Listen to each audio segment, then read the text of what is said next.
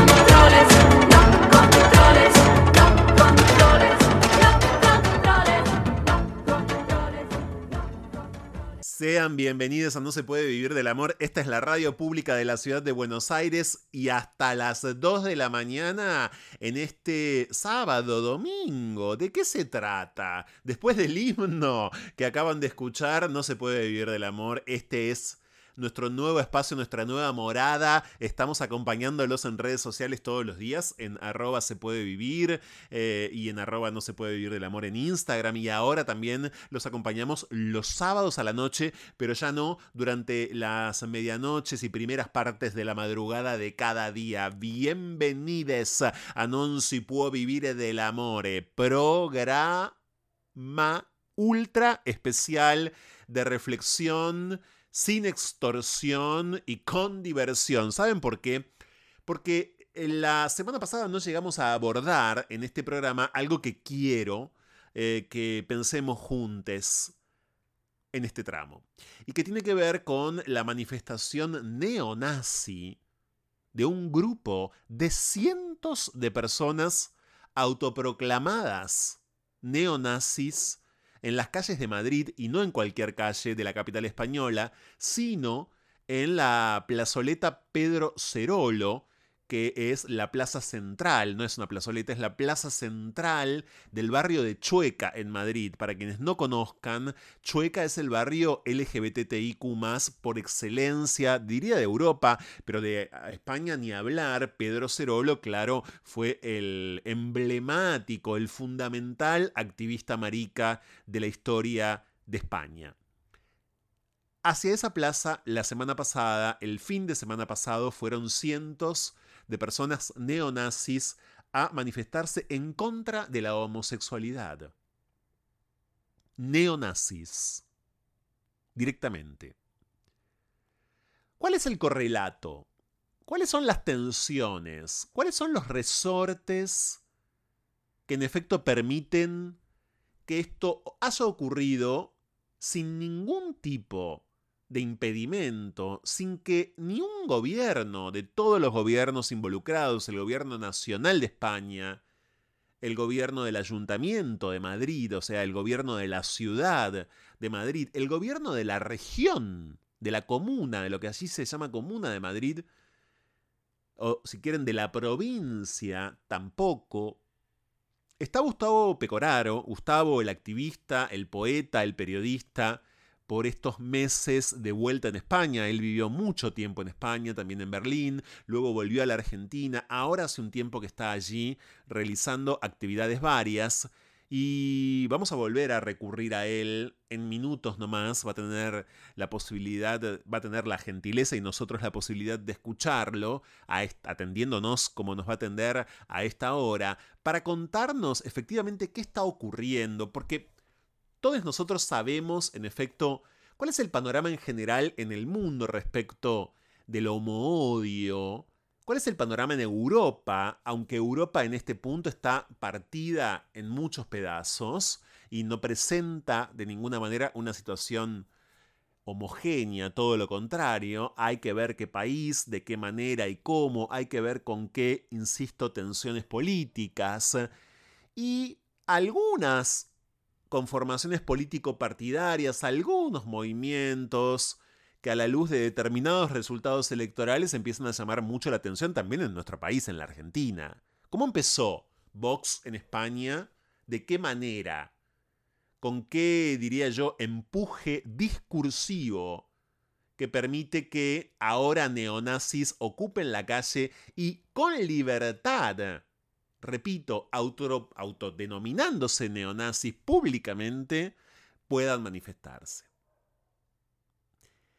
En el día de hoy también Vamos a recibir en el programa a Ana Fornaro, una de las editoras y responsables de Agencia Presentes. Hubo muchas noticias de la diversidad sexual esta semana en Agencia Presentes. Hoy también, hoy sábado, se acoplaron unas cuantas, así que lógicamente, como todas las semanas, Ana, en este programa semanal de No se puede vivir del amor, agenciapresentes.org. Y la semana pasada no llegamos a comentarlo, lo vamos a comentar hoy, pero la ciudad de Buenos Aires, desde hace siete días en el Parque de la Memoria, que es en Costanera tiene la primera gran exhibición sobre memoria de la diversidad sexual en la Argentina, concretamente a través de prácticas artísticas, es decir, la memoria de un sinfín de artistas diversos, vamos a decirlo así, activistas también, periodistas, personas que con sus itinerarios de vida de muchas maneras a lo largo de buena parte del siglo XX y lo que va del XXI construyen las disidencias. Inventar a la intemperie es la muestra que se inauguró la semana pasada en el Parque de la Memoria, curada por Fernando Davis como director además, y también Fernando trabajando allí junto a Fermina Costa, a Mina Bebacua y a Nicolás Cuello, al periodista, al escritor, al activista Nicolás Cuello, que vamos a recibir hoy en No se puede vivir del amor, porque será Nicolás quien nos cuente efectivamente qué pensaron cuando pensaron inventar a la intemperie. Es una muestra a la que les confieso yo todavía no pude ir, pero va a permanecer abierta hasta el 12 de diciembre, en el mejor momento para ir al Parque de la Memoria, en el mejor momento, por cierto, para acercarse al río ahí en Costanera Norte y para en ese lugar que es de verdad un lugar majestuoso, un lugar, por otro lado, muy agradable, muy conmocionante, claro, muy pero muy conmocionante, asistir a, esta sede temporaria de, como toda sede, e, es por cierto temporaria si de memoria se trata, de la memoria de, de las desobediencias sexuales. Y como dice por cierto, también la bajada del nombre de esta exhibición de la imaginación política en el arte contemporáneo. En Inventar a la Intemperie hay obras de un montón de artistas, del taller popular de serigrafía, de fugitivas del desierto, de costuras urbanas, de cuerpo puerco, pero también de creadoras como Mariela Escafati, como la mítica Liliana Maresca, como Marina de Caro, como el el gran, el gran artista Oscar Boni, como Delia Cancela, por supuesto, también, como Alfredo Londaibere, como Gumier Mayer, como Pablo Suárez, como Marta Minujín. Todas esas desobediencias juntas en, repito, la primera gran muestra que la ciudad de Buenos Aires aloja en torno a la memoria, ¿eh? al archivo y qué archivo y de qué manera eso es lo que nos va a explicar muy bien Nicolás Cuello de las desobediencias sexogenéricas. Y la semana pasada no tuvimos tiempo porque nos dedicamos sin mucho a todo lo que queríamos dedicarnos. Eh, vamos a recibir entonces hoy sí eh, a Carol, que es la líder de la agrupación torretillera musical cordobesa Pequeño Bambi, que dentro de poco inicia una gira, Carol, por cierto, con todas las de Pequeño Bambi, con todas las chicas de Pequeño Bambi, por varios puntos del país. Así que de eso estaremos hablando hoy acá también en No se puede vivir del amor. Tienen un discazo, el nuevo, el disco, el primer disco de Pequeño Bambi está buenísimo, está íntegramente este, compuesto por covers de canciones insólitas, pero completamente mariconas. Antes de ir a una pequeña y minúscula interrupción del programa del día de hoy, quiero invitarles a que mañana, mañana que es domingo, u hoy si prefieren, ya 26 de septiembre, a las 19 horas, vean por favor Draga Paliza. Draga Paliza es un espectáculo que tendrá lugar, tuvo lugar hoy, para quienes hayan podido ir quizás, pero tendrá lugar una vez más mañana, ¿eh? porque hoy se agotó, estaba agotada la función de hoy. Eh, es un espectáculo de tipo revista drag en cuyo elenco están ni más ni menos que, fíjense, Vedette, la gran drag queen argentina que canta increíble, que está buenísimo lo que hace, el gran Fifi Real, arroba Fifi Tango, Soy Galán, que canta ópera queer, bueno, muchísima gente como Franco Kuma también y otros artistas en Draga Paliza, la revista Drag. Se agotó ayer esto es en el Margarita Girgu, en San Telmo. Esperemos que no se agote en estas horas. Vayamos todos mañana a ver Draga Paliza, la revista Drag, que me parece de verdad que es un puñado. Eh, pero absolutamente diverso y colmadísimo, por cierto, de desacato. Bienvenidas a No se puede vivir del amor. Vamos ahora mismo a una interrupción porque es demasiado lo que hay para el programa de hoy. Estamos en la 11.10, aquí en vivo, en pleno centro de la ciudad de Buenos Aires, hasta las 2. Ya volvemos. Intercambios a la deriva. Lo que va de la idea al ideal. Diálogos con cierta lógica y acaso desacatos la hora en que Buenos Aires parece agotarse. Fuego en la conversación. Llega a No se puede vivir del amor. Cháchara. Palabra. Es lo único que tenemos.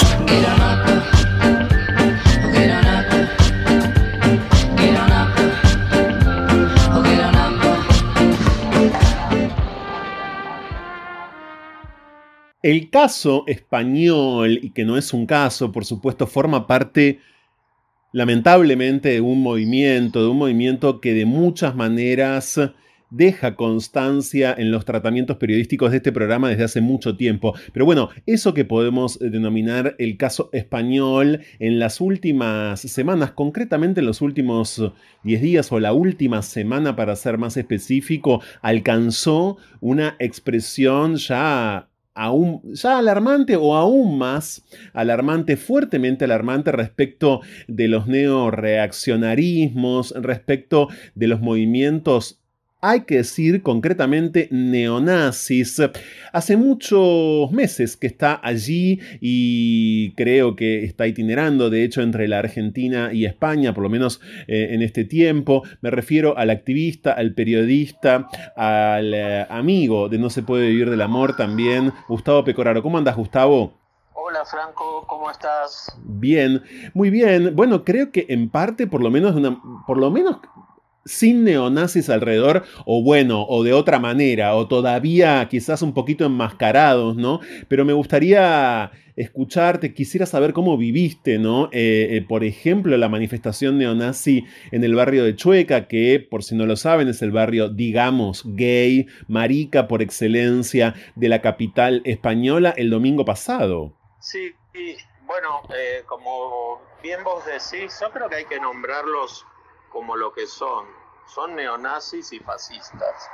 Eso hay que dejarlo bien claro, incluso por las caracterizaciones políticas que después nos llevan a hacer en, la propia Argentina, ¿no? O sea, eh, estamos hablando de eh, gente que violentamente ataca a nuestros derechos y con un odio desalmado en las calles eh, que es, un, es una posición política bien clara de odio hacia el colectivo LGTBI no binario. Digo, estamos hablando de no gente que es tibia al momento de votar o que se quiebra como partido en el momento de votar algunas leyes.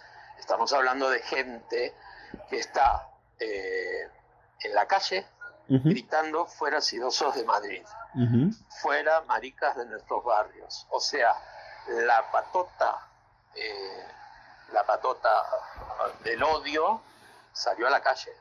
Estamos hablando de una escalada eh, importante en lo que a veces decimos nosotros eh, la contrarrevolución reaccionaria, ¿no? Sí. O sea, no es solo la derecha, ya no alcanza con decir la derecha, porque en la derecha podemos englobar a, bueno, a muchos sectores que a veces como dije en un momento, eh, pueden tener algún, alguna posición que quiebre. Estamos hablando ahora de un, crecimiento exponencial de la violencia hacia nuestro colectivo y de la manifestación en la calle de esa violencia. Eh, la verdad que es raro sentir eh, como que hay un proceso en, en ebullición que va escalando, que va escalando puestos. Es preocupante, es preocupante porque no está habiendo una reacción concreta y unitaria de los partidos, podríamos llamar en un largo eufemismo democrático, ¿verdad? Sí, a propósito de ese largo eufemismo, Gustavo, bueno, en redes sociales se leía eh, hace una semana cuando ocurrió esto en, Chueca, en Madrid, todo tipo de reacciones en contra, me refiero, claro, pero mm, eh, llamaba la atención el reclamo llamaba la atención en el sentido de que eh, obviamente lo que resultaba alarmante era la ausencia, ¿no? De una... Mm, reprobación, de, una, de un repudio desde ya, de algún tipo de pronunciamiento por parte, en principio, del Ayuntamiento de Madrid, que hay que recordar que ha cambiado de signo político en el último año, hace meses nomás, por cierto, eh, y que vive una situación política muy sui generis, pero ya analogable con tantas otras formaciones políticas de otras partes del mundo, incluso de algunas formaciones muy incipientes de la República Argentina. No hubo repudio por parte del Ayuntamiento de Madrid. Esa situación se extiende hasta el día de hoy. Esto es así. Exacto. Eh, eh, hubo una tibia. A ver, eh, Ayuntamiento y Comunidad de Madrid están gobernados en estos momentos por el Partido Popular. En la comunidad el Partido Popular ha logrado las necesarias bancas como para no necesitar del apoyo de Ciudadanos. Además, Ciudadanos es un partido tipo medio centro-derecha que no tiene representación y en la Comunidad de Madrid es importante explicarlo esto, sí. aunque sea un poquito largo. No, no, no, pero es muy importante. Están gobernando con la ultraderecha. Están gobernando eh, la presidenta Isabel Díaz Ayuso, gobierna con la ultraderecha de Vox, con los votos de la ultraderecha de Vox, que es un partido eh, de ultraderecha con posiciones xenófobas de odio hacia el colectivo LGTBI, hacia el feminismo, este, hacia los migrantes y demás. Entonces, la señora presidenta Isabel Díaz Ayuso ha dicho en los plenos, acompañando el discurso político de la ultraderecha, que el homo-odio, acá todavía se le sigue llamando homofobia, el homo-odio está en la cabeza de la izquierda. Entonces, convengamos que hay una cosa muy complicada, como vos decís, que es, si están gobernando esta gente, si además la ultraderecha de Vox está avanzando, eh, no solo eh, co-gobernando, sino también con una gran bancada en, las Cortes Generales, bueno, se está legitimizando estos discursos de odio y por eso estos filonazis, neonazis y fascistas salen con esa violencia, eh, teniendo creyéndose con un respaldo político que es que no es eh, que no es mentira. Hay un respaldo político. Por supuesto que, que, dicen no la violencia no pa pa pa pero no están eh, eh, no es categórico el repudio. Esta manifestación acá las manifestaciones tienen que ser eh, permitidas por la delegación de gobierno, del gobierno nacional, que en este gobierno es el gobierno del PSOE, y, la excusa de la, de la, delegada de gobierno en Madrid fue que, eh, bueno, que la había convocado una asociación civil que estaba contra la Agenda 2030. Bueno, ¿sabes de cuánto fue la multa? Le hicieron una multa de 600 euros, mm. menos que un alquiler de un departamento de un ambiente. Ese es el precio del repudio eh, hacia, el odio hacia nuestro colectivo. Pero perdón, la multa, la multa que debieron pagar eh, ínfima, exactamente como decís vos, Gustavo, de 600 euros, es una multa por no haber avisado que iban a hacer la manifestación, pero no es una multa por haber hecho una manifestación neonazi o modiante. No, no es una multa por delito de odio. Claro. Es cierto que eh, la ministra de Igualdad, Irene Mortero, y eh, promueve ante la fiscalía, acá hay todo la, la, cuestión legal tiene un montón de pasos, ¿no? Promueve ante la fiscalía que abran un expediente por delito de odio. Y seis organizaciones, seis entidades, entre las que está CODAN, que es el colectivo de gays y lesbianas y, personas trans de Madrid, CECIDA, que es la coordinadora estatal de, VIH y SIDA, se apersonaron como acusación, eh, planteando, bueno, acá hay un delito de odio. El delito de odio es claro, fuera sidosos de Madrid en plena Chueca, en plena presa de Chueca. Hay que decir dos cosas que yo analizo. Por un lado, si bien es peligroso y es una situación eh, eh, realmente escandalosa lo que está sucediendo, también se pone cuerpo a las denuncias y también se pone cuerpo a, la violencia hacia nuestro colectivo. Bueno, esto es lo que están haciendo y todos los días escala, ¿no? Y después, por otro lado, eh, me parece que se puso en, se puso en discusión en la sociedad este tipo de este, violencias eh, aunque tengamos que llegar al extremo de, de lo que veíamos, ¿no? Sí. Eh, gente neonazi cantando Hey Hitler. Hey Hitler. Eso es lo que cantaban. Entonces, me parece que, bueno, es un momento o bisagra eh, donde, por otro lado, si hay que decirlo, eran 60, 50, 100, pon- pongámosle, y fueron echados de la plaza por la propia gente, no solo Sí. por la gente, eh, las personas LGTBI no binarias, sino por la gente Sí. que va a Chueca a pasarla bien, a tomar su copa, a charlar y convive con las personas LGTBI. Eh, entonces me parece que hay un proceso donde, eh, por un lado, hay una responsabilidad política que no se está, o sea, que no está cu- cubriendo o que no se está tomando como se debería tomar, pero por otro lado, me parece súper importante que la gente haya reaccionado de esa manera, eh, aunque claro, estos son los que después en un callejón le rompen la cabeza a una persona trans, a un marica o a una lesbiana. Absolutamente, estamos en comunicación, exacto, con Gustavo Pecoraro, periodista, activista, escritor, poeta. Ustedes, por supuesto, que lo conocen desde hace muchísimo tiempo. Él está en Madrid y está hoy aquí en No se puede vivir el amor, vía telefónica, claro, contándonos, eh, bueno, cuál es el panorama, eh, por lo menos en la ciudad de Madrid y también, diría, en toda España, a una semana de la marcha neonazi que quienes no estamos allí hemos visto por redes sociales, fragmentos de la misma, eh, el último fin de semana, alarmante.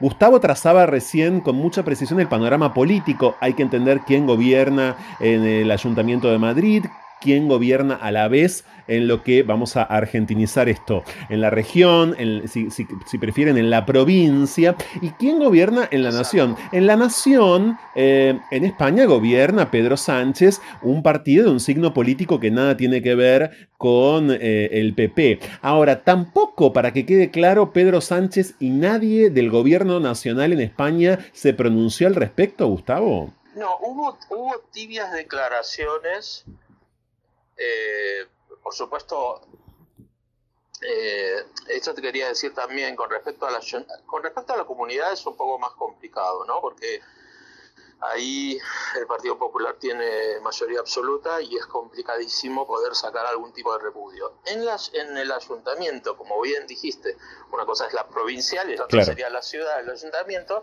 hay una coalición, Sí. media por ahora sostenida con, con alfileres entre el Partido Popular y lo que queda de Ciudadanos, cuya alcal- vicealcaldesa es Begoña Villacid de Ciudadanos, ¿no? Y lo que queda de este partido de centro derecha eh, que todo da como para que se vaya a extinguir.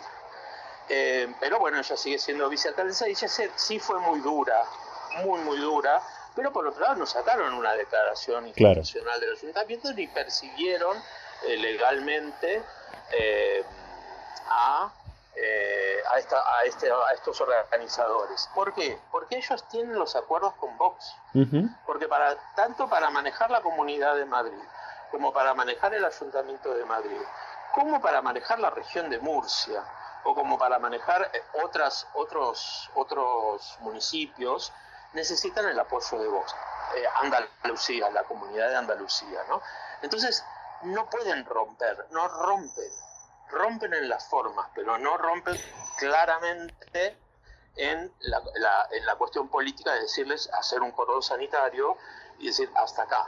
Toda esta gente, con esta gente no hacemos acuerdos políticos.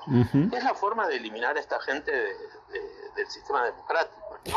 Una vez me preguntó otro periodista, me preguntó, bueno, ¿y cómo, para, cómo sos democrático eh, y eliminás a esta, este- a esta gente, a estas experiencias, porque son partidos políticos, legales, de- del sistema democrático? digo, bueno, sin ningún tipo de acuerdos. Lo que pasa es que llegan a acuerdos para gobernar. Con tal de gobernar, este, disfrazan la ideología Esto es muy importante y lo que estás añadiendo sí nos permite, creo, trazar por lo menos algunos paralelismos con ciertos procesos nuestros aquí, Gustavo, eh, porque quien rápidamente pueda eh, analizar, detenerse, aunque sea, insisto, rápidamente, en la historia de la agrupación Vox, esa transversalidad partidaria de la que Gustavo está dando cuenta ahora, es decir, el modo en el que una vez aparecido, porque aparece primero lo de Vox como un discurso, aparece como una fuerza discursiva pugnando, ¿no? Eh, en, en, toda la sociedad, luego se alcanza ciertas, ciertos formatos, si se quiere, de, de partido político y luego consolida ese formato definitivamente y ya es una fuerza política que como decía también Gustavo recién, gobierna Murcia y está presente en muchas regiones de toda España, bueno, obligó al resto de la clase política a sellar acuerdos. Eso es lo que terminó logrando y ahí sí me parece de verdad que sobre todo a la luz de las últimas semanas eh, en la Argentina, bueno, estamos en un periodo ahora eh, de, digamos, intereleccionario si quieren, ¿no? Vamos camino a, a las elecciones generales después de las PASO, etcétera puede pasar. Es decir, hay fuerzas políticas nuevas que lo que hacen, obviamente, a priori, es intentar chumbar al resto para que se vean forzados con los buenos números obtenidos a tener que pactar. Claro, y a tener que eh, simular o competir con ese discurso. ¿No? Exacto. Y eso es lo peligroso. Exactamente, porque, eh, de, claro. Claro, o sea, la cuestión es si la sociedad está eh, escuchando esos discursos, esos eh, eh, esas personas que están escuchando estuvieron contenidas en los otros partidos. Sí. ¿no? Esta cosa que se habla de, bueno, se rompen los grandes partidos y todo lo importante que es romper el bipartidismo, ¿no? Como que dicen algunos. Entonces, lo importante me, me, parece que, que, bueno, que la pluralidad de partidos no está mal. El tema es que hay ciertos partidos que, eh, bueno, tenemos que, mira, mañana hay elecciones, perdón que te hago, sí. te insisto, mañana hay elecciones en Alemania, es el fin de sí. la era de Merkel. De Merkel, Merkel sí. gobernó cuatro años, eh, cuatro, cuatro periodos, perdón, Uh -huh. eh, al mando de un partido que no convengamos que no es progresista, no. un partido de centro derecha Uh -huh. y de derecha en algunos casos, pero ella siempre estuvo claro que había que aislar a la ultraderecha alemana. Jamás llegó a un acuerdo con la ultraderecha alemana. Eh, eh, tan es así que ella gobernó el, el, último periodo, si no estoy mal, o los dos últimos, en eso que llamaron el gran gobierno de coalición entre su partido y la socialdemocracia alemana. ¿no? Uh -huh. Entonces, me parece interesante como ejemplo de que es posible no, a, a, no llegar a acuerdos con la ultraderecha. Y también es, es posible, o sea, es como, bueno, el discurso de Milei o de Esper está pegando, entonces nos derechizamos todos. Uh -huh. No, bueno, a ver, no. no la no. idea es, este, si, bueno, si hay un sector que se va a esas ideas, y bueno, que se vaya. Pero bueno, puedes perder tu identidad para, para decir, bueno, vamos a pelear los votos, porque entonces toda tu plataforma y todo tu programa se va transformando y se va mimetizando en el poder de simplemente dos o tres diputados. Totalmente. Eh, ya que mencionaste a Merkel, eh, Gustavo, de hecho es la autora de um, Un Momento, que por supuesto está en las redes, está en YouTube y demás, eh, insuperable respecto de los discursos de odio, ¿no? Y, su, cru y su cruce, y su cruce concretamente, eh, con lo que entendemos en Occidente como libertad de expresión. Siempre es bueno volver ese material, es un muy buen momento em, público de Angela Merkel, sí. Siempre se le enfrentó eh, públicamente eh, a la ultraderecha. Y convengamos que Merkel podría ser perfectamente Mauricio Macri. Uh -huh, claro. Sí. Eh, digo, también es cierto que a veces decimos, bueno, no, ok, em, la derecha no sé qué cosa, ¿no? Bueno, también la derecha tiene que ser parte de quien expulse a estos sectores de ultraderecha y de, de tanto odio, porque porque eh, es así, convengamos que, eh, no sé, a este chico, a este chico Samuel que mataron sí. en Galicia, o sí. a esta chica que ayer le pegaron en Palencia, o las agresiones que hay, eh, nadie le, les planteó, le pidió el carnet de afiliación, nadie preguntó a quién ha votado. Eh, las agresiones que ocurren acá en Madrid, acá la gente LGTBI vota bastante al PP. No digo mayoritariamente, pero vota bastante al PP. Entonces, eh, la violencia hacia nuestro colectivo LGTBI no es, no es que antes de pegarte o de matarte o de, o de violentarte, te preguntan, eh, che, ¿a quién votaste? Este, no, claro. es, es importante, a mí me parece que hay una cosa ahí como demasiado general a veces cuando hacemos la crítica ¿no? hacia quienes no, no nos apoyan. Y yo creo que hay matices también, como en todos lados, ¿no? Sin dudas, y a propósito de lo que los gobiernos podrían haber hecho antes de despedirte, Gustavo, no sé si vas a estar de acuerdo conmigo. Bueno, em, aquí, eh, a diferencia de un ataque a la noche o a cualquier hora del día contra una persona LGBTIQ más concreta, bueno, una marcha como la del otro día en Chueca, en Madrid, es como si estuvieran demoliéndonos a golpes a todos por completo, ¿no? Es decir, ahí las víctimas efectivamente somos todos, entonces no se trata de que un poder ejecutivo, por ejemplo, reciba a la víctima y en todo caso, bueno, se escenifique esa especie como de recepción. Bueno, habría que justamente pronunciarse porque es como si nos hubieran demolido a golpes semejante manifestación, nos hubiera triturado de verdad a todos. Sí, y además como... Eh, en un momento hiciste como un recorrido, una línea de recorrido eh, de crecimiento de lo que es el discurso de Vox, el grupo parlamentario Vox, los gobiernos donde está Vox y ahora la violencia que promueve Vox. Ellos ahora están ofendidos, dicen que ellos no promueven la violencia, sí la promueven, la promueven a través de los discursos. Los discursos, los crímenes de odio tienen un nacimiento, un origen, que son la construcción de los discursos de odio. Y eso hay que tenerlo claro. Y la construcción de los discursos de odio la hacemos, me voy a incluir para para no este, creerme tan mágico, la hacemos cotidianamente. Entonces, ahí hay que, ahí hay que apuntar, ¿no? Ahí hay que apuntar este, muy claro, hay que estar muy alerta con el tema de la construcción de los discursos de odio, que a veces son muy, muy, muy, mucho más peligrosos que, que, una bancada, porque los discursos de odio lo que hacen es envalentonar y legitimizar el odio. Gracias, Gustavo. Yo te quiero agradecer mucho, de verdad. Eh, estamos, eh, por supuesto, recurriendo a vos una vez más y vos tan gentilmente colaborás con nosotros desde España, donde estás eh, por ahora. Te queremos agradecer muchísimo, en serio, y desde ya resta ir observando desde aquí y combatiendo como podamos, sobre todo con la comunicación más efectiva posible, que es aquello a lo que nos dedicamos, semejantes crímenes contra los derechos humanos como una manifestación de esta, de esta envergadura, eh, de estas características. Gracias, gracias Gustavo, muchas gracias. Gracias a vos y un placer como siempre poder este, decir alguna cosa en tu, en tu hermoso programa. Un beso. Un beso grande, Franco. Gustavo Pecoraro, ¿eh? en, este, en este ciclo, en este ciclo, una vez más, en el programa del día de hoy, contándonos cómo está España, cómo está Madrid, eh, cómo está el clima, por cierto, político después de la manifestación de casi 100 neonazis en la Plaza Pedro Cerolo, ni más ni menos que en la Plaza Pedro Cerolo de, de Madrid, en Chueca, en el barrio LGBTIQ por excelencia de ese país y además uno de los más importantes del mundo, por cierto. Ya volvemos. Escapar. La mejor manera de volver a nosotros mismos. Seguimos con más. No se puede vivir del amor. Con Franco Torcha.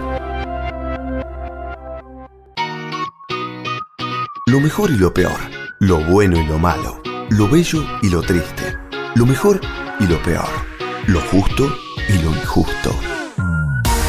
Estas son las noticias diversas en Argentina y el mundo. Esta es la columna semanal de Presentes LGBT en No se puede vivir del amor.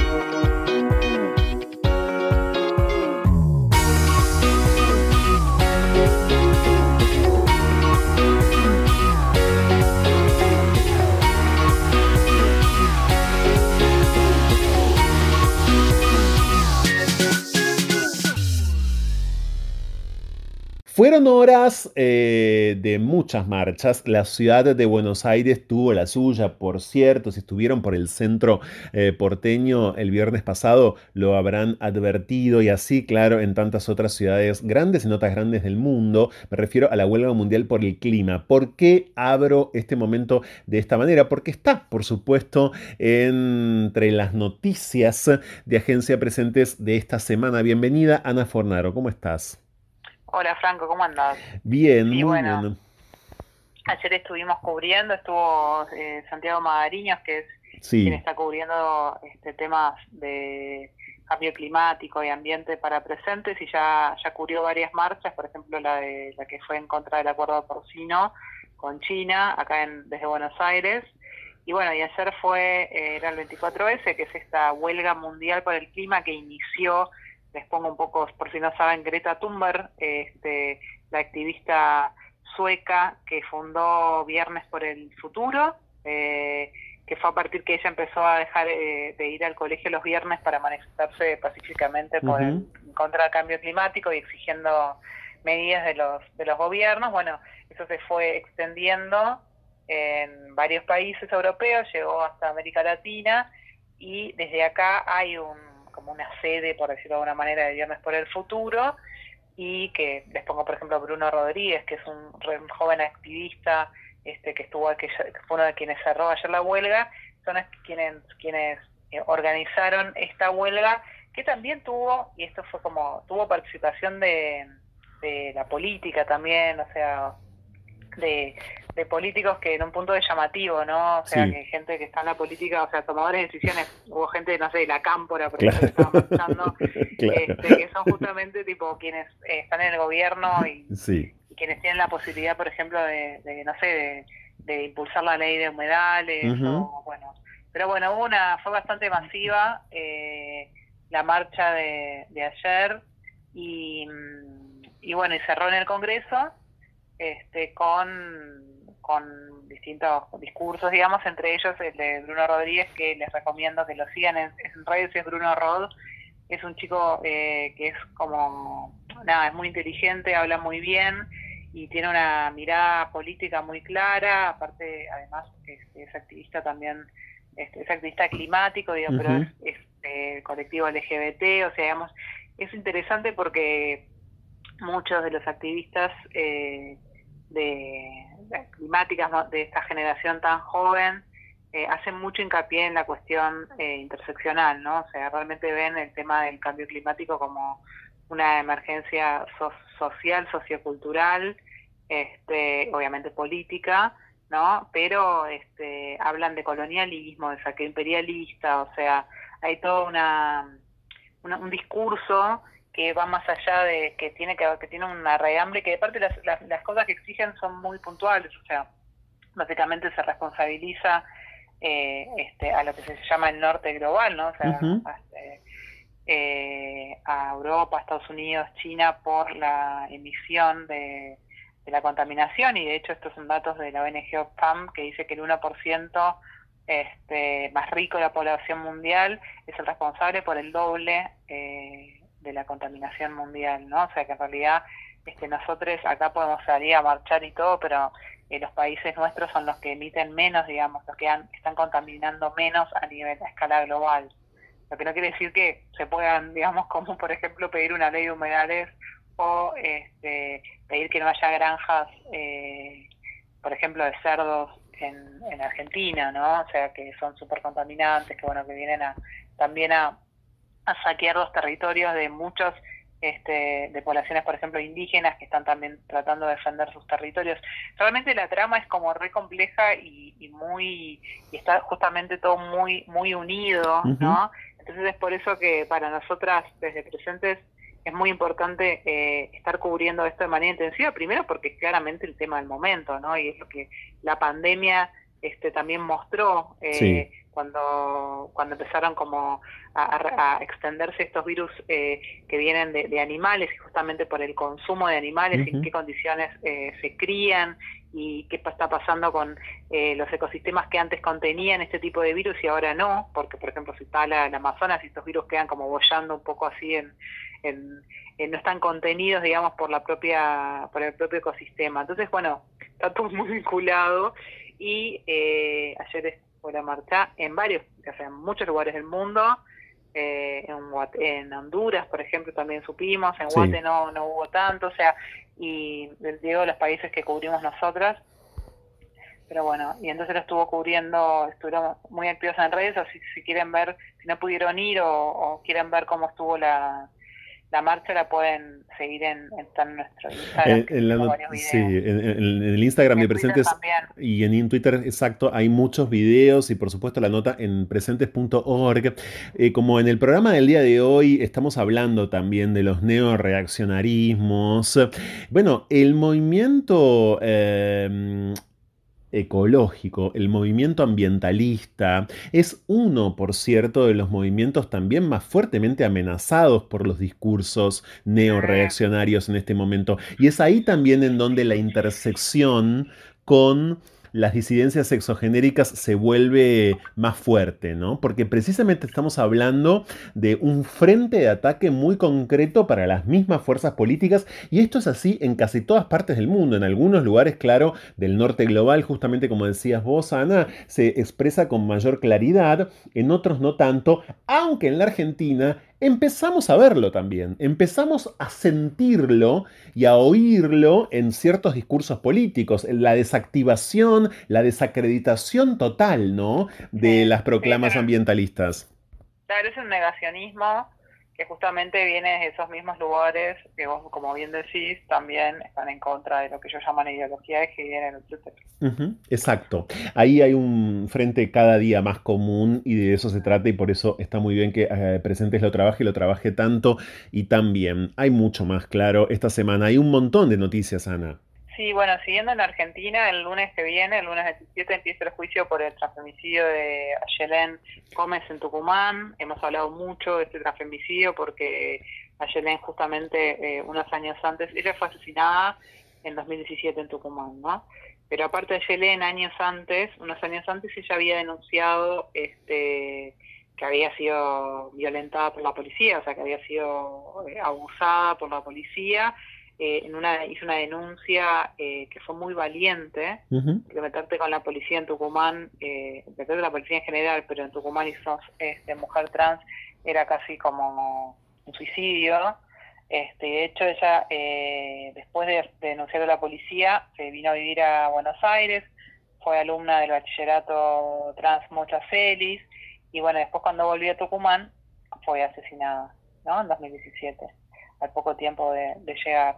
Eh, ha sido un caso como un caso y digo, como conmocionó a mucha gente porque bueno porque Ayelen era de Tucumán y había vivido acá por sus compañeras de la mocha y también justamente porque eh, si bien fue claramente un transfemicidio eh, la, la causa está caratulada entonces como homicidio simple y eh, la persona eh, que fue detenida eh, por el crimen este fue primero como acusado por robo, ¿no? Que, que vemos siempre, digamos, que es como que que no, esto cuando no opera con perspectiva de, género, ¿no? Adrián Miranda, aparte que estuvo imputado, es el único imputado, está libre, porque bueno, la prisión preventiva tienen, tienen plazos, ¿no? O sea, no puede estar eternamente en prisión preventiva. Este, entonces, bueno, homicidio simple y, con, y, ahí también está como la, la, como por tentativa de robo. Entonces eso ya saca completamente ¿no? del lugar eh, de la investigación con perspectiva de género de, de, este crimen de odio. Y bueno, entonces no hay mucha expectativa realmente por, por el juicio, porque justamente este Martín González, que es el abogado de la organización Andes, organización de derechos humanos, que está representando la querella y dice, hicimos como lo que pudimos, pero no lo logramos en el sentido de que eh, no se está realizando, eh, nunca se realizó juicio con perspectiva de género, por lo tanto, ¿qué fallo se va a obtener? Bueno, o sea, no hay eh, realmente como expectativa frente a eso, por más que se, bueno, se llegó a juicio y va a haber una condena. Está Ana Fornaro en diálogo con No se puede vivir del amor, repasando las noticias de Agencia Presentes que en este caso siguen así.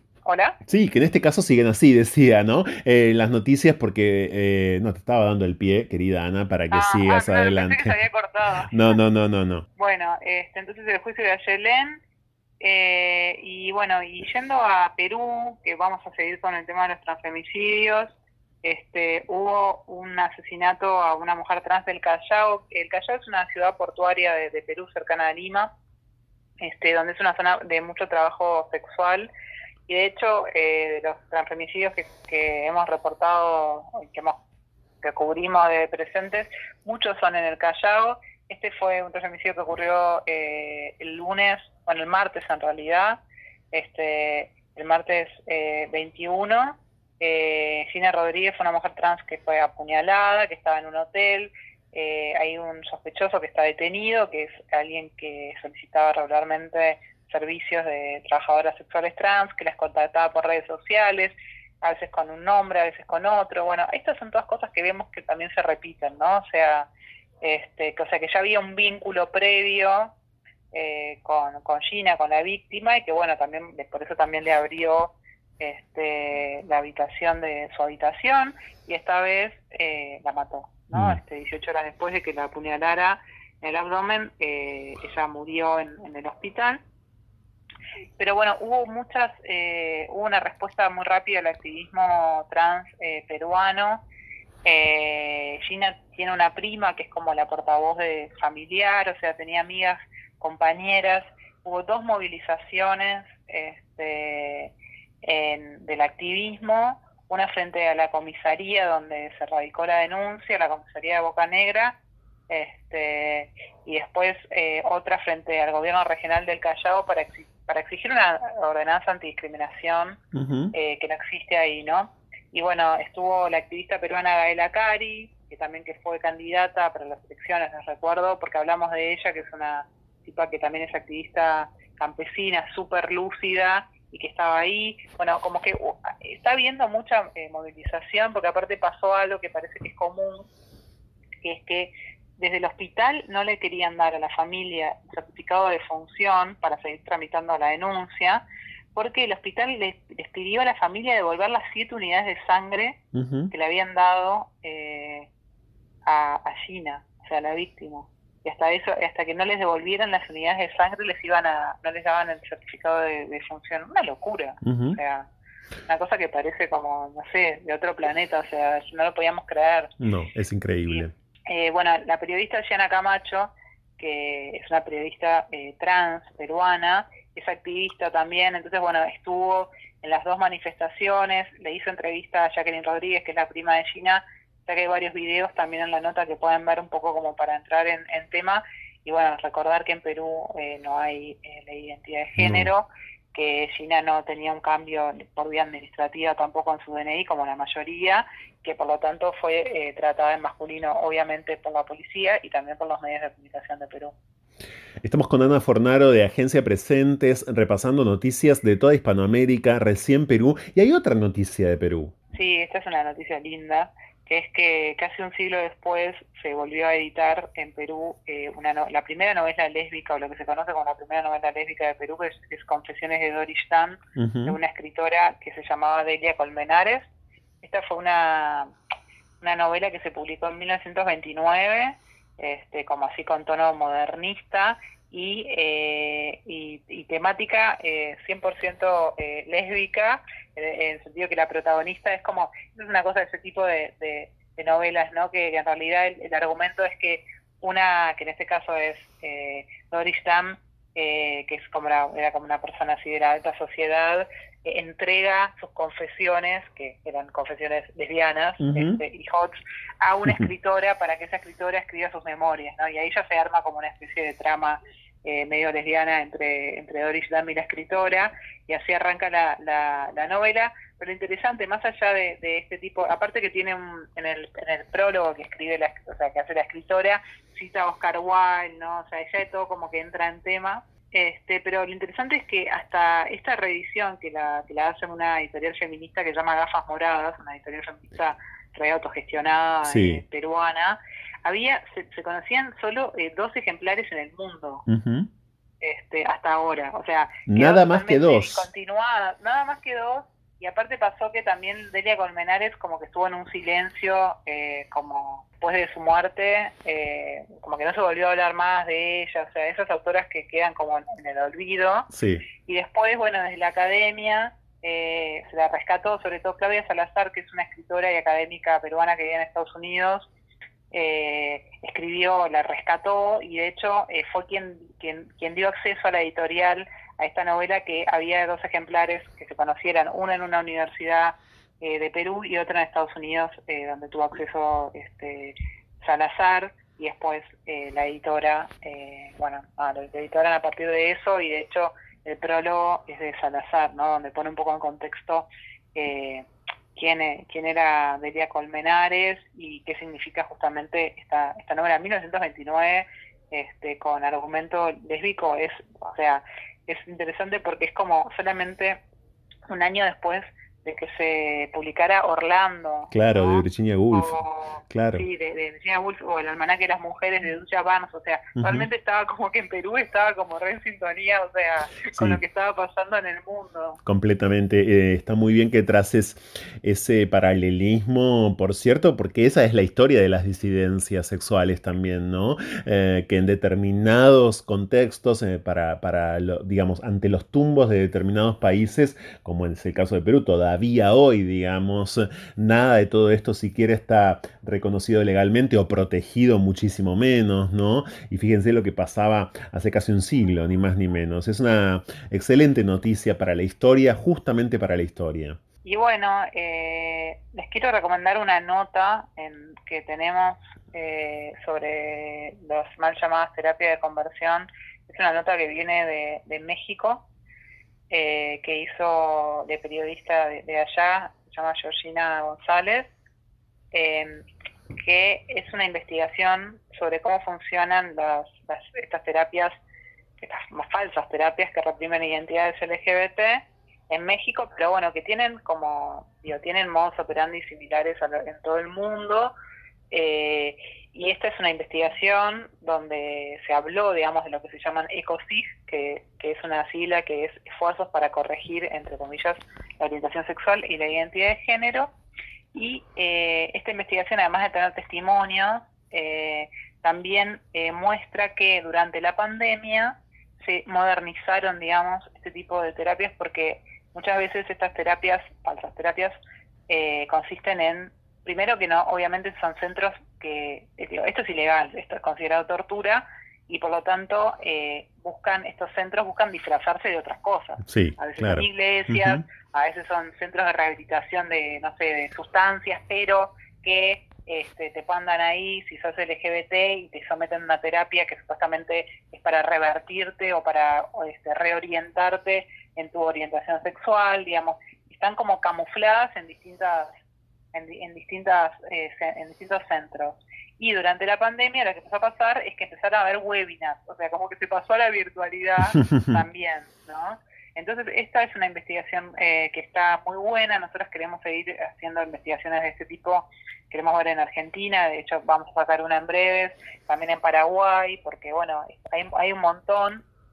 Este, y lo difícil es este, justamente salir a pescar estos lugares que son lugares que, insisto, son ilegales, ¿no? O sea, esto es ilegal, es considerado tortura por la Convención Interamericana de Derechos Humanos, no hay nada que corregir, obviamente, este, y genera unas secuelas eh, a largo plazo, realmente los testimonios son, nada, son, dolorosos, son escalofriantes, eh, muchas personas eh, que fueron sometidas a esto muchas veces tienen muchos intentos de suicidio también, ¿no? Porque son como que te metieran en una secta, en un punto. tratan de lavar el cerebro, de aniquilarte el deseo, o sea, tu identidad. Exactamente, y es desde luego prioritario, en la medida de lo posible, hacer esto, esto que presentes ahora se, empeña e, e, intenta empezar a hacer cada vez más, porque de las muy mal llamadas terapias de conversión, las formas son cada vez más sutiles, son cada vez más, por otro lado, inextricables, ¿no?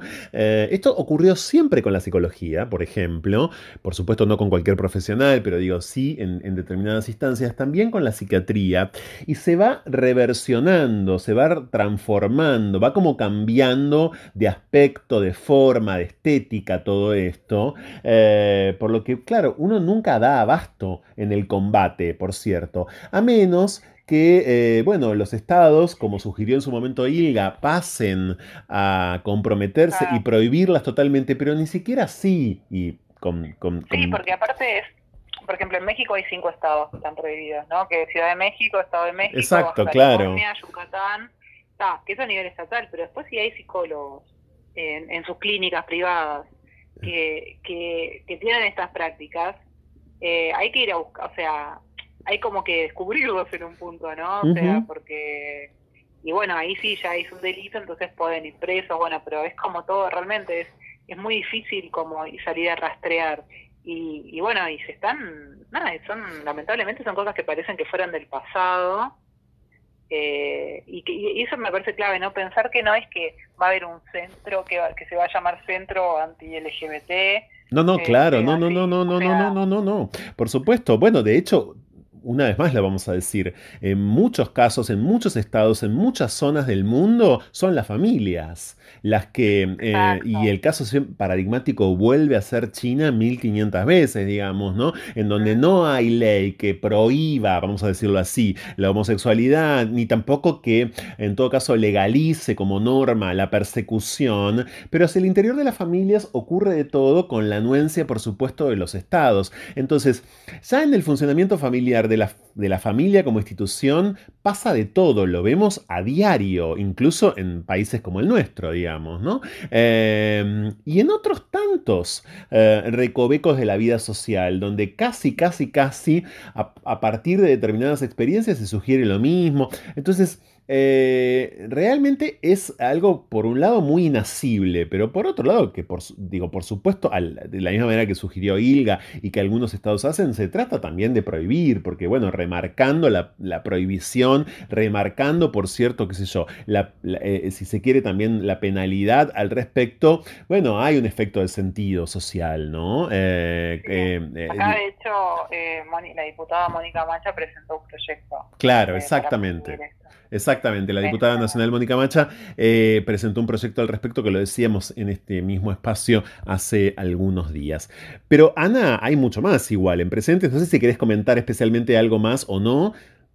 Recomendarles, bueno, fue el Día Internacional de la Visibilidad Bisexual eh, esta semana, el, 23 de septiembre, eh, del orgullo bisexual y bueno, publicamos una nota con testimonios, con las, ¿no? para romper los típicos mitos y prejuicios de quién te gusta más, ¿no? Eh, cuando les preguntan quién es hacer un trío, eh, bueno, la típica, ¿no? Como que ser bisexual es una es una es una fase y como la, lo que se llama la bifobia dentro del propio también colectivo LGBT, la, o sea, la diversidad, y es interesante ver, nosotros eh, hicimos como, primero que eh, estadísticamente eh, las personas bisexuales es como la cifra más alta, digamos, dentro de lo que es este, las, distintas identidades y orientaciones sexuales Son, son mayoría en los sectores minorizados, digamos, claro. Exactamente. Y, y eso es, y pero por otro lado se habla bastante poco también, ¿no? Porque justamente hay como muchas este, suspicacias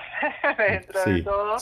Y, y, y lo que lo que pasó en redes de presentes fue como re fuerte porque publicamos mucho material con, con la definición, tipo con la definición como ahora, digamos, se hace, ¿no? que es como la, la orientación hacia el propio género y hacia los demás géneros, a veces se confunde también como puede ser llamado pansexualidad, bueno, porque se trata también de no caer en un binarismo eh, cis, en un cisbinarismo también, ¿no? Este, y hubo mucha respuesta de muchas personas, o sea, realmente se armó ahí como en los consultores en Instagram, en Twitter también, pero evidentemente no como de anécdotas, de los mitos, de los prejuicios, y fue impresionante el impacto que tuvo esta nota y como y todo digamos lo que lo que hicimos por el día del orgullo bisexual como que si no como realmente decimos ah bueno nuestra audiencia es como es muy bisexual vamos a ver claramente nuestra audiencia es muy bisexual Presentes, totalmente presentes les bisexuales. Bueno, todo esto está en Agencia Presentes, por cierto. Gracias, Ana Fornaro, por este panorama una vez más. No, gracias a vos. Y esto es No se puede vivir del amor. En redes sociales, arroba se puede vivir, arroba no se puede vivir del amor guion bajo. Escapar. La mejor manera de volver a nosotros mismos. Seguimos con más. No se puede vivir del amor. Con Franco Torcha.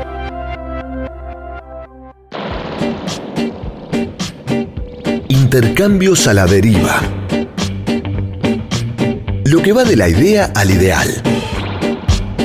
Diálogos con cierta lógica y acaso desacatos. A la hora en que Buenos Aires parece agotarse. Fuego en la conversación. Llega a No se puede vivir del amor. Cháchara. Palabra. Es lo único que tenemos.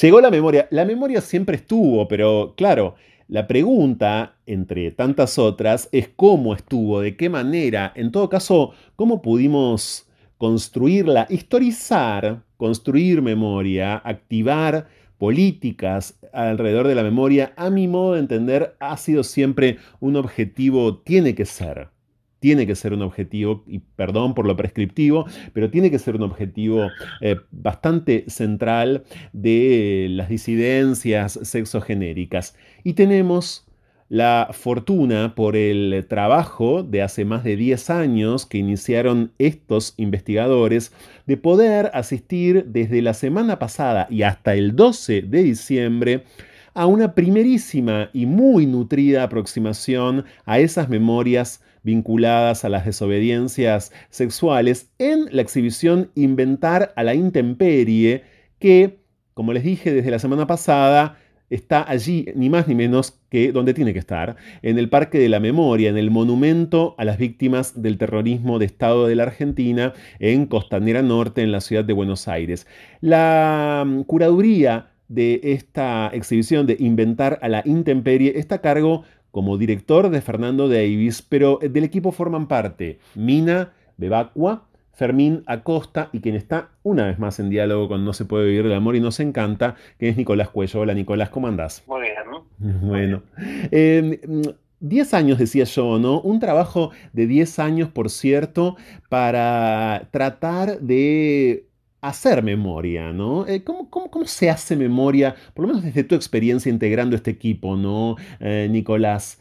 ¿Cuándo sentiste a lo largo de tanto tiempo, de tantísimo trabajo, que estabas acercándote quizás un poco más a la memoria? Con el grupo de investigación Micropolíticas de la Experiencia Sexual, que es el grupo que, como bien decís, dirige Fernando Dal, que fue, somos un grupo de investigadores que tenemos proyectos de investigación algunos radicados en la Universidad de La Plata, pero trabajamos también, sobre todo trabajamos en la Ciudad de Buenos Aires. Hace, digamos, la, la idea de memoria o la idea de archivo fue un interés ascendente en nuestro trabajo, ¿no? Empezamos, somos como un grupo ecléctico de, investigadores, investigadoras que partimos, digamos, de, convivir eh, o de hacer convivir nuestros intereses sobre literatura, cine, prácticas escénicas, eh, activismos artístico-políticos, eh, arte contemporáneo, digamos, y, un, poco en el cruce que se generó durante todos estos años, eh, la noción de archivo o la práctica, la, o sea, la práctica de archivo que se deriva de, investigaciones, digamos, sobre objetos clausurados o no, o no incorporados dentro del canon de la historia del arte, nos obligó a reflexionar sobre la memoria y nos obligó a reflexionar desde el archivo, desde una mirada eh, que no intentara como reponer la rectitud de la coherencia, el sentido de la historia, sino una memoria y una política de archivo que pudiera resonar con la, con la vida queer de esas imágenes y de esas obras de arte. Exactamente, eso es eh, lo que aportás por supuesto importantísimo porque en todo caso eh, los materiales que, pueden existir o que existieron de hecho, bueno, ah, se han evaporado como lamentablemente ciertas vidas, se han perdido, se han destruido, digamos, los ha destruido desde luego eh, eh, los periodos dictatoriales, se han encargado de esto fuertemente, mucho más allá de las obras, aunque inventar a la intemperie tiene por supuesto también obras desde ya. Hay trabajos de Alberto Greco, registrados registros varios, de Edgardo Jiménez, por supuesto, de Alberto Heredia, de Humberto Rivas, de Marta Minujín, de Cristina Schiavi. La lista realmente es muy larga, desde otros tiempos de la historia hasta concretamente estos. Yo sé muy bien, eh, quizás muchos de los que escuchan este programa no, porque siempre has participado en el nuestro, digamos, refiriéndote quizás a otras cuestiones que hacen también a, aquello a lo que te dedicas, Nicolás, pero yo sé, hace mucho tiempo que vos sos efectivamente archivista. En este proceso, ¿qué archivo que hayas encontrado, qué material o qué hallazgo, aunque no sea justamente material, eh, te sorprendió especialmente? Em, creo que en, realidad, como, bien decías vos, este, inventar la intemperie funciona, sí funciona como una, una suerte de, nosotros decimos, usamos la palabra constelación y usamos el término constelación para hablar de un, de un proyecto curatorial que trabaja como un ensamblaje crítico en donde ahí se relacionan, viste, como obras de arte, como bien vos decís, objetos de archivo, sistemas de representación, escenarios históricos y políticas minoritarias, ¿no? Entonces, ese archivo o esa, esa línea de memoria que, que trabaja la exhibición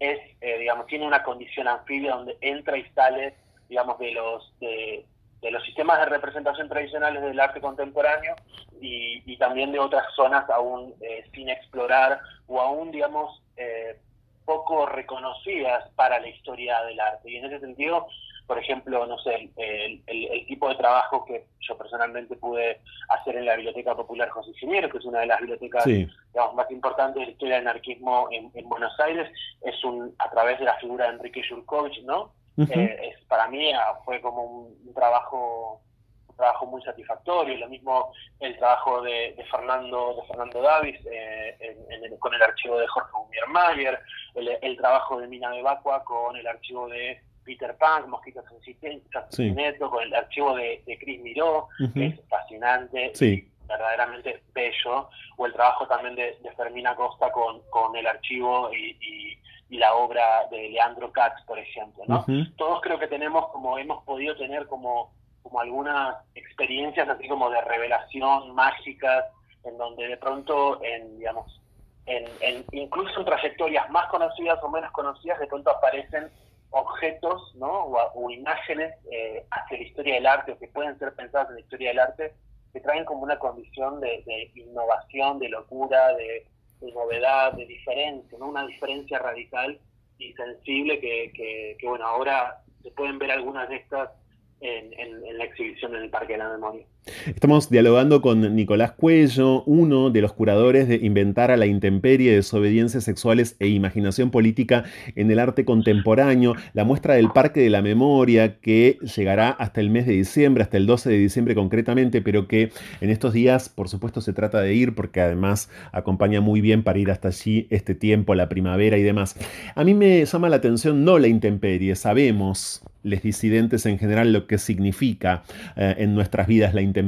Más allá de significados, me, quedo con un significado que elaboro en, silencio y que creo que comparten muchos. Eh, pero mm, sí voy a inventar. ¿Por qué la inventiva? ¿Por qué han tomado la decisión de poner el acento, Nicolás, en el invento o en, la acción de inventar? Primero porque la, muestra no deja, la exhibición no deja de ser digamos, la, la construcción de una narrativa de prácticas sensibles eh, que, en realidad funcionan como artefactos, ¿no? Como artefactos de diálogo, confrontación, ensoñación con, con el presente. Y cuando hablamos de inventar la intemperie, eh, hablamos de cómo las prácticas artísticas o los sistemas culturales o, los artefactos sensibles, ¿no? Eh, pueden en su imbrincación con, los lenguajes de la política minoritaria, pueden eh, ayudar a crear ahí donde no hay nada. Y cuando hablamos de esa nada, esa intemperie, es, hablamos de, eh, obviamente, de esa suerte de, como bien vos decías, que es algo que, resuena en todas las vidas queer, en todas las vidas trans, travestis, es esa, esa suerte como de despojo, esa suerte como de hiperexposición al, daño, esa, esa digamos, como no sé, es, el lugar que ocupamos eh, al, de alguna u otra manera al no estar sujetado eh, a los guiones o a, los, o a las orientaciones de la, de la normalidad straight, de la normalidad cis, ¿no? Eh, inventar implica un proceso de, creación de autocreación eh, para crear las imágenes que puedan, digamos, eh, frágilmente igual, pero que puedan crear sistemas de apoyo, sistemas de referencia y sobre todo que puedan generar diálogos para, para como bien lo decimos también en el texto curatorial de la muestra, es, es, una exhibición que, que, está, que recupera eh, prácticas que pusieron la energía en inventar eh, imágenes, discursos, situaciones, no solo para, para, para no solamente eh, para producir un presente menos hostil, sino también que hasta el día de hoy siguen trabajando por la imaginación de un futuro, un futuro otra, ¿no? Y un futuro que todavía no, no puede ser nombrado, que está por venir, ¿no? Un futuro queer que todavía está por venir. Hay una mm, característica que tiene inventar a la intemperie Nicolás que me resulta medular y que creo que fue pensada así, por cierto, que es, por cierto, el micrositio, ¿no? Hay un micrositio de internet, claro, online, con el que la exposición se complementa, que es inventar a la intemperie.ar. Y es ese micrositio, ese micrositio, bien digo, esa, esa superficie es la exposición también. Sí, eso, eso es un aporte que dado el, caudal de, materiales que, nosotros teníamos producto de nuestras investigaciones, eh, también en el proceso curatorial dábamos cuenta de que efectivamente muchas cosas iban a quedar afuera y el parque ofreció, digamos, como eh, esta, esta suerte como de, dispositivo amplificador federalizante, ¿no? que puede ser un sitio, un sitio web en el que pronto se va a poder ver las vistas de sala y en el que actualmente se pueden recorrer un montón de episodios o cápsulas que componen el, proyecto curatorial, este, este, guion curatorial que hemos creado, que va desde los años 60 hasta las resonancias del 2001, y las personas que, que interactúan allí pueden encontrar todos los textos eh, de sala, el texto curatorial, los textos de sala, pueden descargarse el catálogo y además pueden revisar de forma aleatoria, no lineal, ¿no? Eh, haciendo como movimientos diagonales y, y, creativos, pueden revisar y saltar entre, entre un conjunto muy amplio de imágenes que componen, digamos, el cuerpo de obra de esta, de esta exhibición. Incluso en la página web también hay, margen para experiencias o documentos o, incluso para, para, extender un poco más de información de aquello que aparece en sala. Voy a, a dar un ejemplo que creo que es bastante en algún punto útil en este sentido. Muy a menudo escuchamos decir que, por ejemplo, en las artes escénicas, por ejemplo, si quieren, en el espectáculo, que es una, categoría muy, muy, problemática, pero bueno, si quieren, en las artes escénicas, en el espectáculo, en el teatro en general, digo, la mariconería siempre estuvo, ¿no? De muchas maneras, claro. Otro tanto podría decirse muy grosso modo, muy a trazo grueso, claro, con trazo grueso, en las artes visuales en general. Ahora, el punto es cómo y de qué manera ¿no? esas identidades, en todo caso, esas expresiones también eh, estuvieron en, la, en las artes y siguen estando en las artes visuales y no solamente, como dijo Nico, en las artes visuales. Y creo, porque todavía no pude ir, que lo que justamente viene a intentar construir, inventar la intemperie, es eso, es eh, un detenimiento concreto en los modos eh, de estar en territorios en donde de algún modo las disidencias siempre estuvieron. Totalmente, incluso además de dar cuenta efectivamente que, el, arte contemporáneo ha sido un espacio de, invención, un espacio de refugio, un espacio además de trabajo, de reconocimiento, ¿no? Para, para muchas trayectorias eh, gays, homosexuales, queer, mariconas, ¿no? También la, la muestra también, digamos, amplifica y, por ejemplo, también muestra efectivamente el rol de las mujeres trans y travestis en, un montón de prácticas técnicas que no están dentro del canon de la historia del arte. Por ejemplo, es interesante cómo en la década de los 60-70 se establecen cruces entre artistas como Pablo Suárez, Marta Minujín, de Frente de Liberación Homosexual y, no sé, la presencia de Vanessa Show o de Evelyn en el teatro de revista, ¿no? Eh, y esos, por ejemplo, son esos, son esos cruces en donde, además de afirmar aquellas presencias o trayectorias vitales, sexuales y de género que son más conocidas en el sentido de de que se sabe que estuvieron allí, que se sabe que son personas con, eh, digamos relevantes dentro de la historia del arte relativamente canónica, la, exhibición también lo que hace es ampliar un poco los márgenes, ¿no? Como cruzar, por ejemplo, la práctica artística de Roberto Jauregui con eh, reivindicar ¿no? el lado más sensible, artístico de Marta Ferro, como también vinculándolo con la práctica performática de Karina Urbina durante los últimos años de, la década de los 80 y principios de los 90, una, una activista trans muy, muy, muy, fundamental, muy fundamental por cierto, y eh, voy, a, voy a ser muy, muy, muy sencillo en este punto, y completamente olvidada, ¿no? obviamente esta exhibición es mucho más que eh, combatir el olvido, se trata de algo infinitamente más complejo eh, y por fortuna mucho más rico, pero también, como no, combatir ese olvido, porque Karina Urmina, bueno, por ejemplo, para jóvenes generaciones, por decirlo de, alguna manera, Nicolás es alguien como tantos otros, absolutamente aplastado. Hay un registro en estos últimos años que crecen los activismos de figuras que, bueno, que son de algún modo figuras muy rimbombantes, ¿no? Con nombres propios pesados. Pienso en Carlos Jauregui, por supuesto en Loana Berkins y, y en tantos otros, pero hubo otros que suelen no estar. Bueno, también de alguna, de muchas maneras están en inventar a la intemperie, ¿no? Totalmente, como por ejemplo el trabajo de, de Elena Napolitano, poeta, eh, lesbiana, militante, digamos, en, durante el proceso de transición de, en, los años 80, que también fue una figura, es una figura a la que todavía tenemos que trabajar mucho por reponer su aporte ¿no? en la coordinadora de grupos gays y también por reponer digamos su aporte como una como una persona que, que ejerció política o hizo política a través de lenguajes sensibles, collage, eh, cartas, eh, digamos, elementos más performáticos, poemas, eh, o también, digamos, el trabajo de Josefina Quesada, que es una, digamos, es conocida por haber ilustrado cuadernos de existencia lesbiana, ¿no? Pero bueno, ella era una pintora surrealista muy, muy, muy relacionada con, con, el anarquismo, ¿no? Desde, los años 70 por lo menos.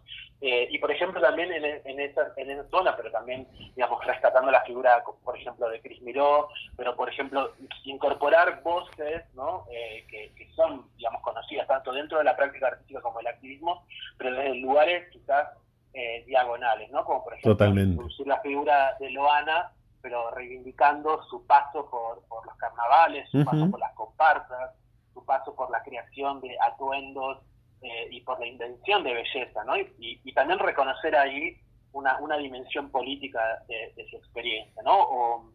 O, también incluso conectando zonas eh, eh, de trayectorias, digamos, un poquitito más incómodas, ¿no? Como las, las voces que durante los años 90 ocuparon la noche del underground en, pleno proceso como de privatización y, y desguace ¿no? neoliberal en, la Argentina, con lo que fue, digamos, la imagen icónica de, los artistas en Rojas, que aparecen en, este, en esta exhibición, pero aparecen a través del trabajo de reconstrucciones de obras que no se han visto, como las de Cristina Schiavi, ¿no? o del trabajo de Alicia Herrero, o el trabajo, digamos, como de, de Gumier, Estilo, y incorporando, si se quiere, obras eh, poquito menos vistas o poco comunes dentro de las trayectorias de estos artistas.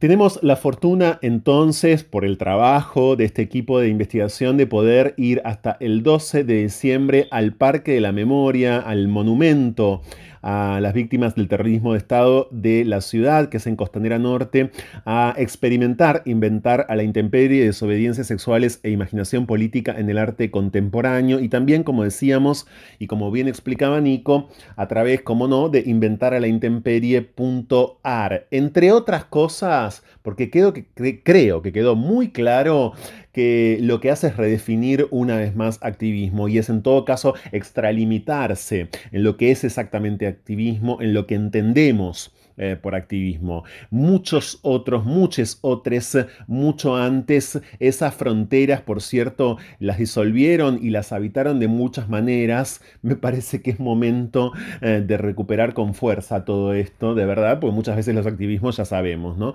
Eh, caen como, bueno, en determinadas acciones o, en determinado tipo de intervenciones em, que son más bien como, si se quiere, planas, necesarias, pero hay tantas maneras. Y todas esas maneras estuvieron en la historia, y la historia está en inventar a la intemperie. Gracias, Nicolás Cuello. Muchas gracias por este diálogo. No, por favor, también ah, me sumo con un, último comentario. Por favor. de la misma manera que, la exhibición muestra eh, desde los años 70 hasta, hasta, más o menos el 2001 cómo efectivamente hay, imágenes en nuestra historia que, que han redefinido los límites y los contornos de lo inteligible, o sea, lo que es reconocido como una política claro. eh, queer o una política sexual, de la misma manera estos, estas mismas imágenes también tensionan los límites de lo que se reconoce como práctica artística. ¿no? Entonces, la muestra juega todo el tiempo en, un espacio de, digamos, de tensión, incomodidad, ¿no? de, de constelar experiencias que todo el tiempo empujaron el límite de la posibilidad para la práctica política, pero también para la práctica artística. Y lo último, decir que, bueno, sobre todo agradecer a la, a la, a la fundación, a, la FAI, a la Foundation for Art Initiative, que es la institución que nos permitió, digamos, a través de un subsidio, eh, emprender, digamos, todo este trabajo curatorial y materializar junto al equipo de trabajo del Parque de la Memoria e intentar el intento. Gracias, muchas gracias, Nicolás. Muchas gracias. La exposición hasta el 12 entonces está abierta, atención, de martes a viernes de 12 a 17 horas, los sábados, los domingos y los feriados de 12 a 18.30. La entrada obviamente es libre y gratuita. Podría no serlo, no sé por qué dije obviamente. Obviamente en este caso lo es. Ya volvemos. Intercambios a la deriva. Lo que va de la idea al ideal. Diálogos con cierta lógica y acaso desacatos. A la hora en que Buenos Aires parece agotarse. Fuego en la conversación. Llega a No se puede vivir del amor. Cháchara. Palabra. Es lo único que tenemos.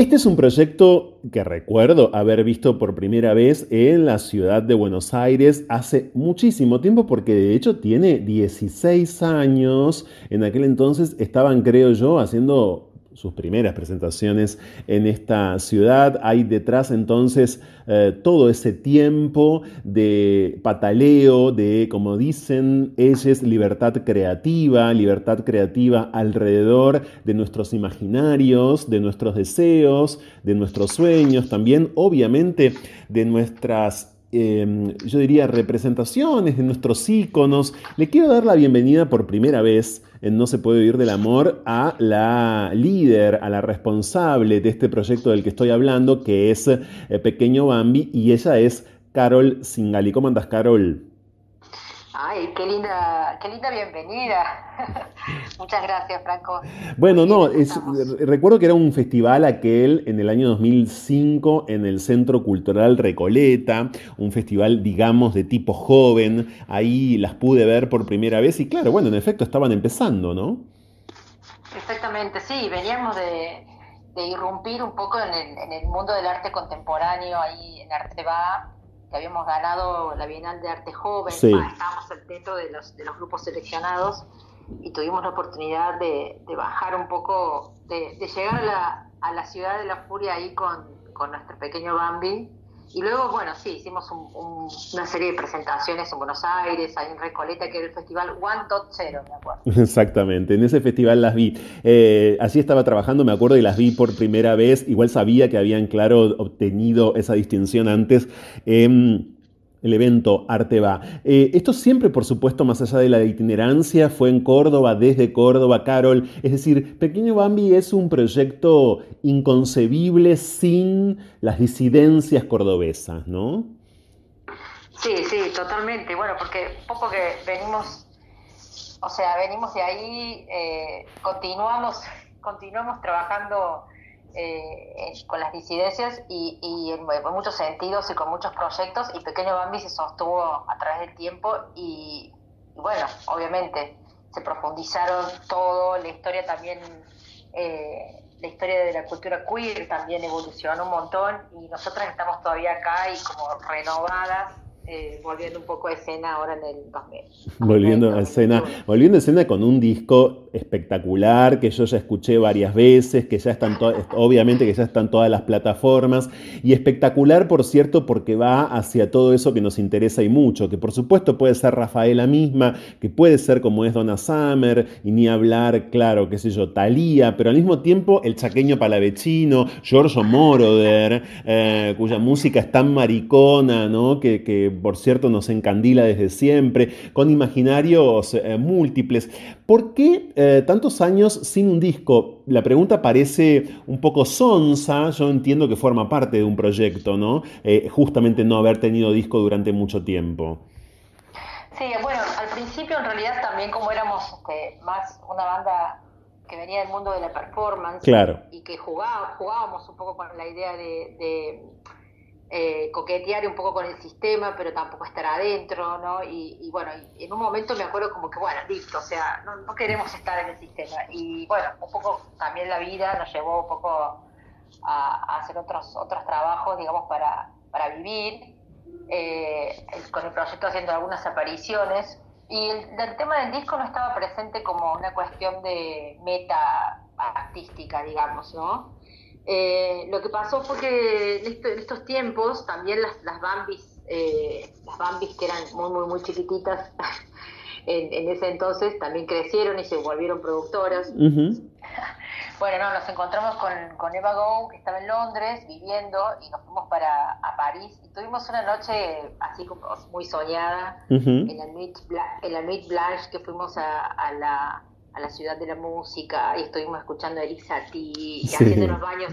Y antes nos habíamos hecho baños de, de, sauna, era todo, como muy, muy delirante. Y, como que en un momento nos vimos y dijimos, che, eh, eh, es el momento, o sea, tenemos que volver a Argentina y hacemos el disco. Y así fue, volvimos y, plasmamos el disco y que tiene una, va, creo yo, a mí me, encanta como que el disco lo hicimos muy rápido, todos sabíamos este, qué queríamos, no hubo ningún problema de ningún tipo, eh, artísticamente me refiero, nos, nos, nos reconectamos y y bueno, entonces el, resultado también es como muy potente, ¿no? Me parece a mí. Sí, es potente.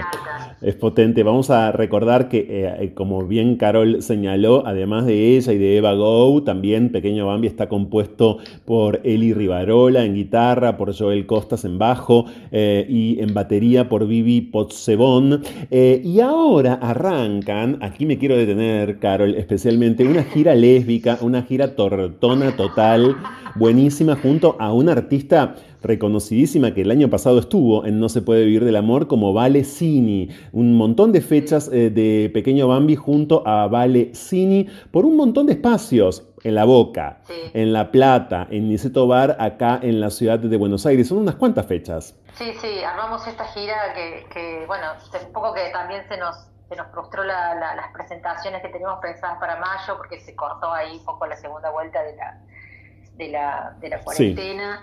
Eh, y bueno, también muy de manera muy natural se, se volvió a armar ahora, hay muchas ganas, muchísimas ganas, y llamamos esta, esta gira urbana, eh, que como vos decís, empieza empieza con, eh, bueno, vamos al mediodía con Susy Shock en el Galpón de Catalina a hacer, no sé qué cosas estamos creando ahí, unas, unas intervenciones a la noche nos vamos a La Plata, a la vi, después este, estamos en Casa Brandon, eh, también donde va a estar invitada Susie Shock, y el, y el sábado, bueno, el, el, evento más grande que tenemos por la, por la capacidad, digamos, es el que tren, en que tren que tren, con, con Adriana Bustos, que es una, una artista visual muy grosa de Argentina y que también hace sus incursiones en la música, así que va a ser muy, muy divertido ahí con Carla Faccioruso en, como maestra de ceremonias. Como maestra de ceremonias. hay que aclarar que esto será en octubre, lo estamos contando con muchísima anticipación, a propósito, No se puede vivir del amor, para que nos decidamos del todo a vivir un octubre tortonazo. A partir del 16, como dice Carol, ahí en, Catalina Sur, en el galpón de Catalina Sur, en La Boca, ni más ni menos que con Susy Shock y la bandada de colibríes. Luego en La Plata, bueno, todas las fechas que iremos compartiendo eh, en lo sucesivo, pero a las que a propósito nos queríamos adelantar, porque bueno, está el disco nuevo, en efecto, de Pequeño Bambi y está esta posibilidad de ver eh, a la banda en Buenos Aires y alrededores, creo que en una sucesión de shows como nunca antes en tantos años de historia, ¿no? No, no, nunca, nunca hicimos una, una seguilla así, también un poco porque la, los espacios ahora están más pequeñitos y, yo creo que va a ser muy genial eso, o sea, para, para, para esta experiencia, digamos, pequeño Bambi, ¿no? Que es este anoche tuvimos eh, un, evento, también una fiesta con, un grupo de bailarinas y realmente era una locura porque como era, es muy catártico, ¿no? Pequeño Bambi, ¿no? Porque bueno, hay, mucho desgarro, hay mucha hay mucha cosa corpórea también, ¿no? Eso los cuerpos y, el deseo puesto ahí, y la rabia y el amor frustrado y el amor no correspondido y el él, ella, ella es y esa, ese, enjambre, bueno, entonces este, anoche fue como una especie de mini avance de lo que nos imaginamos que va a ser eh, los shows de la gira. Bueno, como siempre, por supuesto, Pequeño Bambi suena en No se puede vivir del amor. Vayan a las redes sociales que tiene, eh, por supuesto, cuentas allí, el proyecto artístico y el disco está en todas las plataformas de audio. Carol, gracias por este diálogo, gracias por este rato con nosotros. No, bueno, gracias a ustedes y, bueno, nada, mucho, mucho amor para todos los, los, oyentes, les, les y las oyentes. Y bueno, nada, escuchen, eh, escuchen Pequeño Bar. Sí, claro, está escuchándose. estamos siempre, repito, compartiéndolo acá en, en nuestro ciclo. Un fuerte abrazo. Qué bueno, qué bueno. Un abrazote enorme. Gracias. Escapar la mejor manera de volver a nosotros mismos. Seguimos con más. No se puede vivir del amor. Con Franco Torcha. Antes de despedirme, quiero invitarles mañana al ciclo de música experimental Ruido. En realidad fueron tres días. Esto fue Yes en el Centro Cultural Kirchner. Le quiero agradecer mucho la invitación y la data, claro, a Javier Aerial Vélez, uno de sus organizadores. Ruido es un ciclo de música experimental que por cierto ya se hizo, en este caso en este 2021, volvió de esta manera estos tres días al formato presencial, un festival producido por el CCK junto al Centro de Arte Sonoro del Ministerio de Cultura de la Nación, con el apoyo del Goethe Institute, el Senado de Berlín y la Embajada de Indonesia en la Argentina. En las salas del Centro Cultural Kirchner, desde el viernes, o sea, viernes, sábado y mañana domingo, hay conciertos e instalaciones sonoras de más, de 20 solistas y ensambles, junto a actividades de formación online, radiofónico, todo esto también en un programa radializadísimo ruido, porque se junta todo en un programa además que es un continuado de entrevistas a los músicos con mesas redondas, etcétera, que se puede escuchar mientras tanto en Radio caso.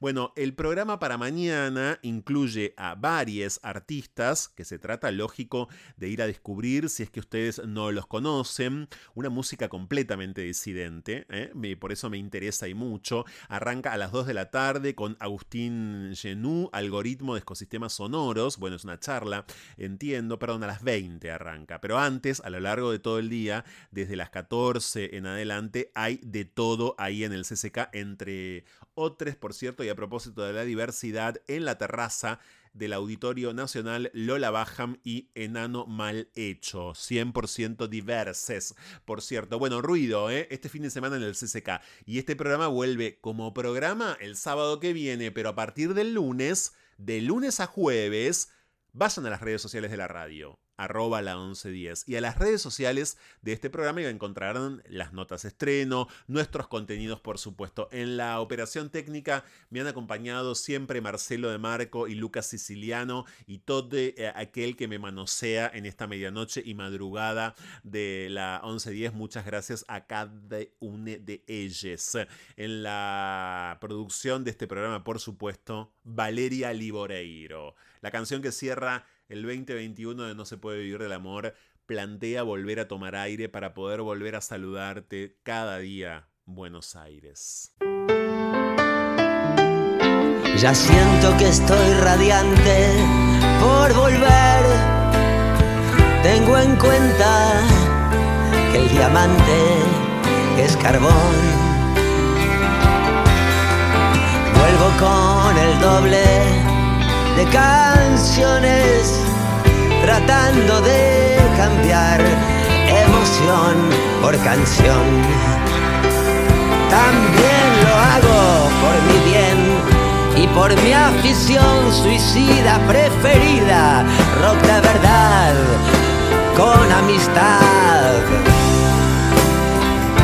a tomar aire para saludar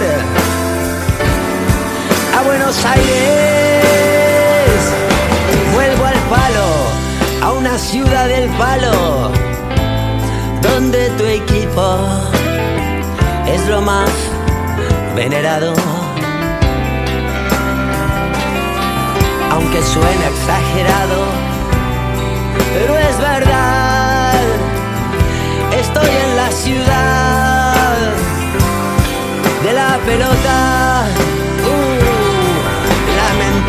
Se estira y la pelota es el sentimiento. Y es bueno encontrar alguno despierto. Vuelvo a tomar aire para saludar otra vez a Buenos Aires. Apocalipsis now total, el lado invisible del sueño flexible de la Argentina mundial. Y yo vengo a la ciudad que conozco de verdad, donde viven los míos y los que ya no están. Y llego siempre con una locura transparente que repito cada vez que vuelvo. Porque a veces parece que estoy, pero me voy. Pero una ciudad además de cemento es carne y hueso y sangre. Y siempre estoy llegando a saludar los aires. Vuelvo a tomar aire para volver a saludar a Buenos Aires. Ah, resumiendo, puede estar con mi vieja comiendo o riendo sin carcajadas ni arcadas o estar haciendo cagadas, decir cosas peligrosas o demasiadas. Uh, pero no me importa nada. Buenos Aires es mía y no la cambiaría. Me la quedo con toda su porquería. Por eso vuelvo y revuelvo un par de veces al año. Buenos Aires, parecido a otro también parecido.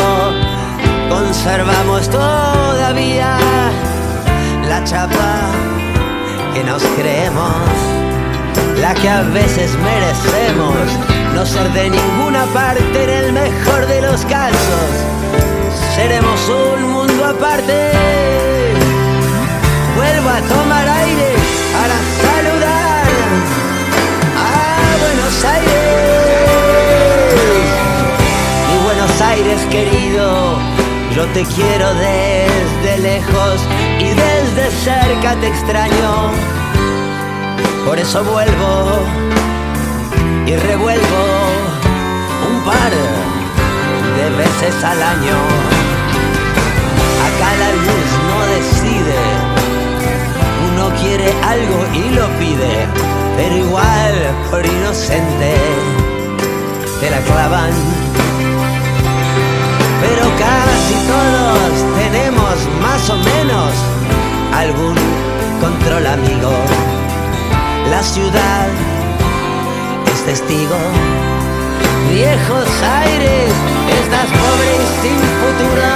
Yo te presto 20 pesos y cómprate lo que quieras. No puedo darte laburo, puedo tratar de entenderte. Y si algún primo te da un chumbo, ya tenés más claro el rumbo. No me gusta, pero es lógico que pase. Si algunos chorros y grasas tienen 17 casas. Uh, justifico con reservas la escopeta. Es horrible, pero era previsible. Eso no arruina a la gente de Argentina. Nacimos desorientados y nos educaron como tarados. Y nunca tuviste nada, pero un domingo podés ganar. Tu vieja prepara las empanadas y tenés un sentimiento, el viento textil aunque te guste emocionar y esperar una revancha. Te sentís vivo en la cancha, te sentís vivo en la plaza, fumando algo, riéndote de nada y con todo en contra tuyo.